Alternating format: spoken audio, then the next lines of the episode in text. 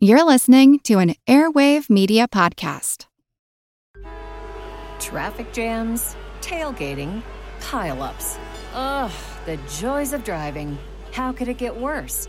The federal government wants to have a say in what you drive. That's right. The Biden administration's EPA is pushing mandates that would ban two out of every three vehicles on the road today.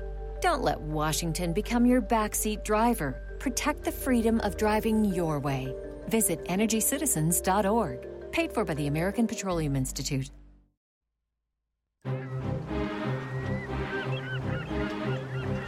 Hello, this is Matt from the Explorers Podcast. I want to invite you to join me on the voyages and journeys of the most famous explorers in the history of the world. These are the thrilling and captivating stories of Magellan, Shackleton, Lewis and Clark, and so many other famous and not so famous adventurers from throughout history. Go to explorerspodcast.com or just look us up on your podcast app. That's the Explorers Podcast.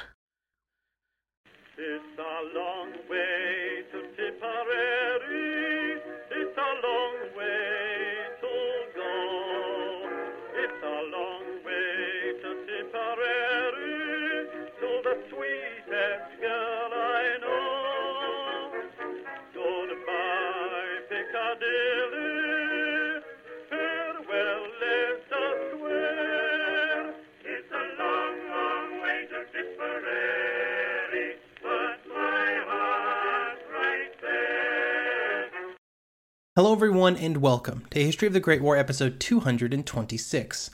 This week, a big thank you goes out to David, Arnav, Hunter, Justin, Grant, and HistoroGamer for their support on Patreon, where they now get access to special Patreon only episodes, as well as special ad free versions of all of these episodes.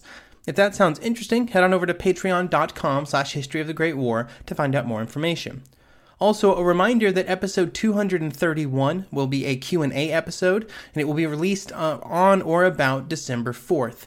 And I think I'll probably stop accepting questions a week before that, so like roughly November 27th, so you have about a month to get those questions in. I already have a pretty good list, but there's always more questions to ask. Last episode, we discussed the events in Ireland between the signing of the treaty with the British and the outbreak of the Civil War. Today will be all about the Civil War, which would begin in June 1922 and then continue for almost a year. Even though it continued for such a long time, the outcome of the fighting was not really in doubt after the first few months. Fighting in one form or another would continue in many areas of Ireland, but it would rapidly devolve into a guerrilla campaign of small groups of Republican IRA soldiers making sporadic attacks on provisional government units. We will end today with the death of Michael Collins, who had been a critical leader of the Irish forces before and during the Anglo Irish War, and then an important political figure during the treaty debates. The fighting would begin with the Four Courts building in Dublin. In early April, units of anti treaty IRA men had captured the Four Courts under the leadership of Rory O'Connor. The reason that the Four Courts had been seized was as a kind of a callback to the 1916 Easter Rising, when the Four Courts had been captured and held by the Irish rebels. These actions by the anti treaty forces caused tensions to rise, but no immediate actions were taken by the forces of the provisional government at that point. If you remember, last episode, this was during a period where both sides were still trying to work together and were generally resistant to begin open hostilities. Then in early June, Sir Henry Wilson was assassinated in London. This caused the British to, conti- to consider making their own attack on the Four Courts, utilizing British troops that had remained in Dublin as part of the treaty agreements. A meeting was held in London on June 24th, with the decision made to go ahead with the attack the very next day. This attack would have been solely motivated by retaliation, but it would not be launched. After returning to Ireland to lead the effort, General Macready had changed his mind about the attack after sort of reevaluating the situation in Dublin, and instead he decided to postpone the attack and later he would cancel it outright, due to concerns that any action by British forces would only serve to unify Irish opinion against peace with the British. This concern was probably correct, or close to correct. During this podcast, we have discussed many events where the actions of what was seen as an outside force served to unify diverse national groups that otherwise would not have worked together. It's likely that this might have happened in Ireland if the British had actually taken action against the Four Courts. Instead, the most important outcome of these British plans was that the provisional government was put under greater pressure to handle the four courts situation themselves. The British would make it clear that if the provisional government did not take care of the four courts, then they would bring in more troops into the country and they would take control of the situation, whatever that meant. This threat was a big factor in bringing Collins into support for the attack. The other leaders had been more willing to launch the operation, with Griffith, O'Higgins, and other political leaders being in support of an attack even before the British became involved. They had based their opinions on the fact that it was really a question of who controlled the country, either the elected political officials or the anti treaty military forces. Collins had always been the hesitant one, with his past leadership of the IRA and the fact that he knew and had fought with some of the men in the four courts contributing to his hesitancy. But the British threats caused him to see the four courts attack as a necessity. It would not be until June 26th that the, that the official decision would be made to move forward with the assault.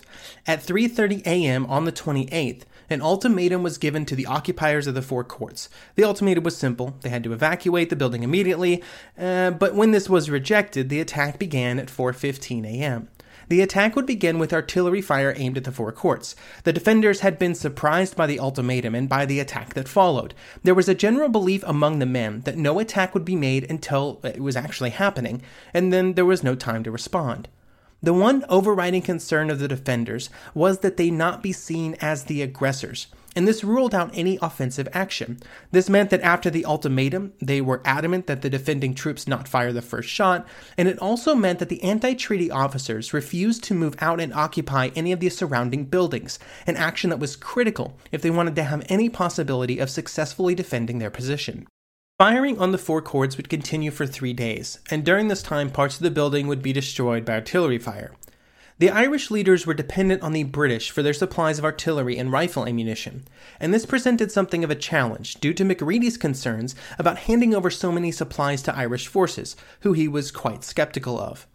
Pressure from London to provide as much assistance to the provisional government as possible overrode this skepticism, though.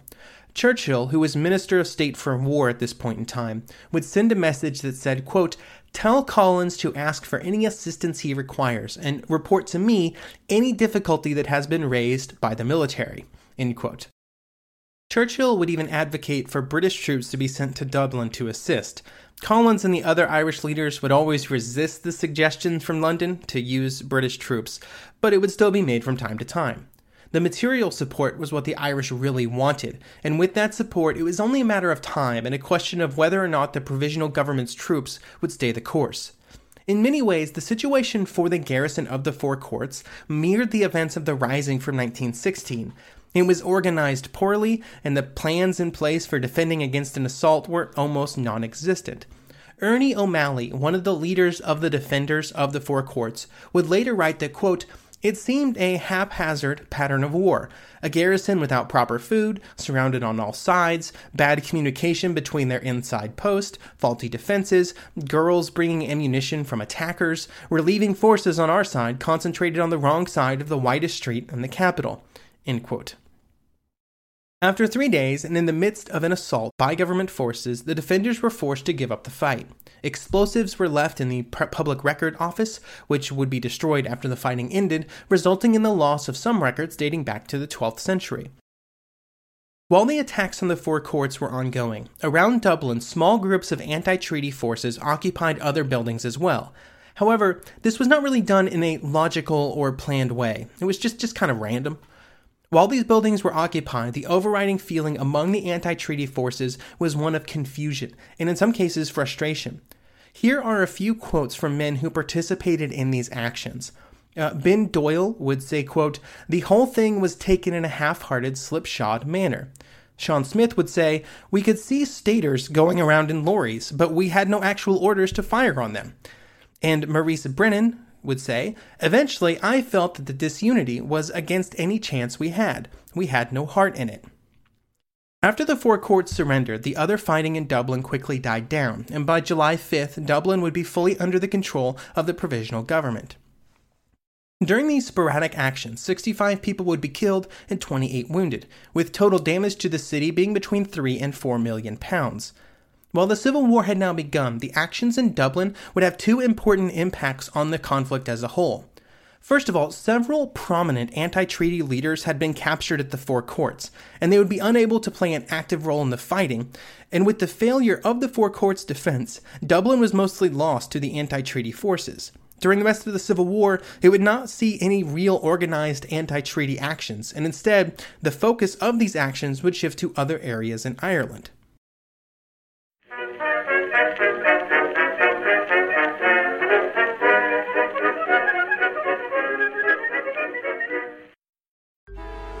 Traffic jams, tailgating, pileups. Ugh, the joys of driving. How could it get worse? The federal government wants to have a say in what you drive. That's right. The Biden administration's EPA is pushing mandates that would ban two out of every three vehicles on the road today. Don't let Washington become your backseat driver. Protect the freedom of driving your way. Visit EnergyCitizens.org. Paid for by the American Petroleum Institute. Napoleon Bonaparte rose from obscurity to become the most powerful and significant figure in modern history. Over 200 years after his death, people are still debating his legacy. He was a man of contradictions, a tyrant and a reformer, a liberator and an oppressor, a revolutionary and a reactionary. His biography reads like a novel, and his influence is almost beyond measure. I'm Everett Rummage, host of the Age of Napoleon podcast, and every month I delve into the turbulent life and times of one of the greatest characters in history and explore the world that shaped him in all its glory and tragedy. It's a story of great battles and campaigns, political intrigue, and massive social and economic change. But it's also a story about people, populated with remarkable characters. I hope you'll join me as I examine this fascinating era of history. Find The Age of Napoleon wherever you get your podcasts.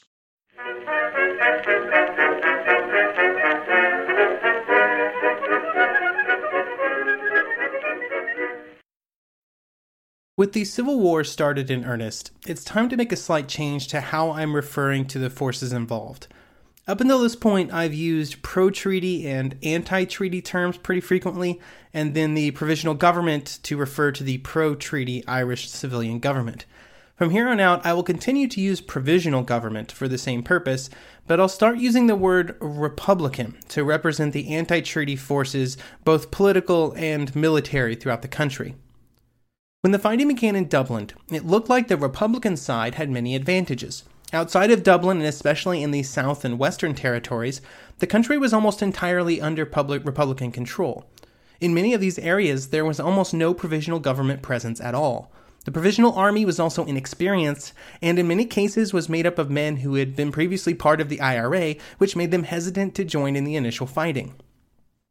This made the provisional troops almost completely unable to actively bring the fight to the rural regions where the Republican support was the strongest.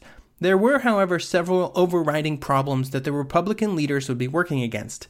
The first was that the Provisional Army was able to draw on British arms and ammunition, which would eventually completely overwhelm that which was available to the Republicans. The second, and probably more important, was that the fighting was incredibly unpopular and it would just become more unpopular as it continued. This unpopularity may have been okay in some circumstances, but it was coupled with strong support for the government or provisional forces, and not the Republicans. In the time, this lack of public support would become a greater and greater problem for the Republican Army, in some cases, Republican forces would end up surrendering or just withdrawing from the war due not to the pressure from the Provisional Army, but instead from the local population. And this neutralized Republican units when every man was critical to the Republican war effort. These challenges, which to be clear, the Republican leaders had no control over, were compounded by mistakes made by the Republicans early in the conflict. From a strategy perspective, after the defeat in Dublin, the Republican forces generally went on the defensive. They would respond to provisional attacks and actions, but they rarely launched any large attacks on their own initiative. This would prove to be a critical mistake for an army that, relative to the provisional army, would only be at a greater disadvantage as time went on. This inaction would also cause many Republican supporters, men who had joined the fighting willingly in the early stages, to lose faith in Republican leadership. With resolve being chipped away at in this method, Republican units around the country who were defending villages and buildings in important areas would often choose to retreat in the face of determined provisional attacks instead of fighting it out. These surrenders then caused morale to be further reduced, causing a feedback loop that was catastrophic for Republican prospects. The lack of proactiveness among the Republicans could be traced back to its lack of leadership and unity. Many Republican leaders had been captured and imprisoned early in the fighting, or before the fighting even began. The Republican leadership was further hampered by the fact that several prominent anti treaty IRA officers had chosen to abstain from the fighting. It was also a challenge to achieve the unity required to meet provisional attacks, a constant problem that had been plaguing the IRA since its creation. This lack of unity of purpose and action allowed the provisional forces to defeat IRA units in isolation. The only good news for the Republican forces was that the Provisional Army was having many problems of its own. It had a lot of men, about 15,000 full time troops and 35,000 available in the Volunteer Reserve. However, most of these had little military knowledge or experience. Also, unlike the Republican troops, the provisional troops were not very ideologically motivated and were instead just in the army for the pay. Early in the fighting, these two facts were problematic for the provisional forces when faced with the far more experienced and determined Republican fighters. After the fighting ended in Dublin, it would take time before it would expand to the rest of the country. When news of its surrender reached the Western Republican leaders, the response would be divided. Some, especially those in the most Republican of areas, wanted to immediately go on the attack. They advocated for immediate attacks on provisional forces in the western provinces, especially in the South where the Republican forces were at their strongest. Others advocated for a more defensive stance, instead, waiting for the provisional forces to make their move. The provisional leaders were hesitant to move beyond Dublin, but eventually they began to plan their next steps, and that step would revolve around Limerick City. Limerick City occupied an important space within the geography of the Civil War. If it could be controlled by the Republicans, it would solidify their control of the southern counties and separate some areas of strong provisional control. The provisional government wanted to control Limerick for the opposite reason. They wanted to strengthen their power in southwest Ireland and to begin to chip away at Republican strength in those areas. When the fighting erupted in Dublin, the majority of Limerick City was controlled by Republican forces. They had about 700 men in the city, with a very solid, solid advantage over the 400 Provisional Army troops that were also in the area. This advantage for the Republican forces did not immediately cause them to launch an attack. Instead, their leaders were hesitant to go on the offensive, and instead they entered into negotiations to try and craft a truce with the provisional officers. They would craft this agreement, quote, in the interest of a united Ireland and to save our country from utter destruction, end quote. And part of the agreement was that the buildings around the city were portioned out to both sides to control, with the Republican forces given most of the military barracks in the recognition of their stronger position. This truce, crafted by the leaders on both sides, would be heavily criticized by the Republican rank and file. Sean McSweeney would say, quote, Time was needed by the enemy. To, to gain time, they gave pledges which they broke when it suited their purpose. In this case, the criticisms of the agreement would prove to be warranted because on July 11th, reinforcements for the provisional units would begin to arrive in the city. It would also be on that very same day, during which 150 men would arrive from Dublin to reinforce the provisional forces, that the provisional leaders would officially notify the Republican officers that the truce was cancelled. While the truce was cancelled, it would take some time before the provisional attack would be launched, and it would not be until the 19th that it would begin. This attack would look a lot like the actions around the Four Courts. The provisional leaders picked one of the strongest Republican positions, in this case the Strand Barracks, aimed some artillery at it, and started firing. The Republican forces were unable to launch an attack to silence the guns, and were initially unwilling to give up their positions. Over 30 shells would be fired into the barracks before the Republican forces retreated from the building. Now, with the Strand barracks surrendered, the other Republican units in the city, instead of continuing the fighting, instead abandoned their buildings after destroying many of them. Then the Republican forces would give up the city entirely and retreat south. The fighting in Limerick was light on casualties, only 28 casualties on the provisional side and roughly the same on the Republican. And due to the speed of the fighting, the loss of Limerick surprised many Republican leaders outside the city. They had anticipated a lengthy defense, or even a successful one. It would just be the first of many unexpected losses over the coming months. By the middle of August, almost every sizable population center that had been controlled by the Republicans when the fighting started had been captured by provisional forces. By that point, both Waterford and Cork would join Limerick as cities from which the Republican forces had been ejected, with at least some fighting, but never enough fighting, if you asked some Republican leaders.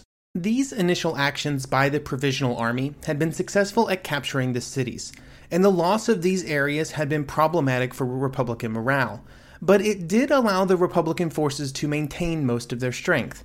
Instead of being drawn into costly fighting in those cities, which would have rapidly destroyed the fighting ability of their forces, by the end of August, the Provisional Army was now faced with the prospect of having to carry their campaign into the rural areas where the Republican forces were at their strongest. One provisional leader would say, quote, our forces have captured towns, but they've not captured irregulars and arms on anything like a large scale. End quote. While they were able to enter the next stage of the fighting without having suffered large losses, the Republican forces were forced to alter how they would continue the fighting. This would be the point where the fighting would change from what was a pretty traditional set of conflicts around cities and geographical features to be more of a guerrilla warfare style campaign between small groups of Republican fighters and the Provisional Army. This was an intentional change by Republican leaders, with people like Liam Deasy and Patrick Maloney sending guidance to Republican officers that they should organize their men into small columns that would carry on fighting. These columns should be up, be made up of at most 35 men, and they should be hand picked. Deasy would say, quote, Only the very best and most experienced men, whose record in the late war with the English was such that absolute reliance can be placed upon them, should be included. There were some critics of this move to small column actions, but in its early weeks and months it appeared to be somewhat successful. It allowed the Republican cause to continue and for the men to continue fighting in some way. Even with this success, they could not overcome some of the problems that these new policies would have to contend with, which were problems from which other Republican leaders, especially the political leaders, would draw their criticisms of this new strategy. Basically, while the fighting would continue, the chance of any kind of actual victory was gone. The political leaders on the Republican side believed that it was important for the Republican Army to continue large military actions just from a publicity perspective.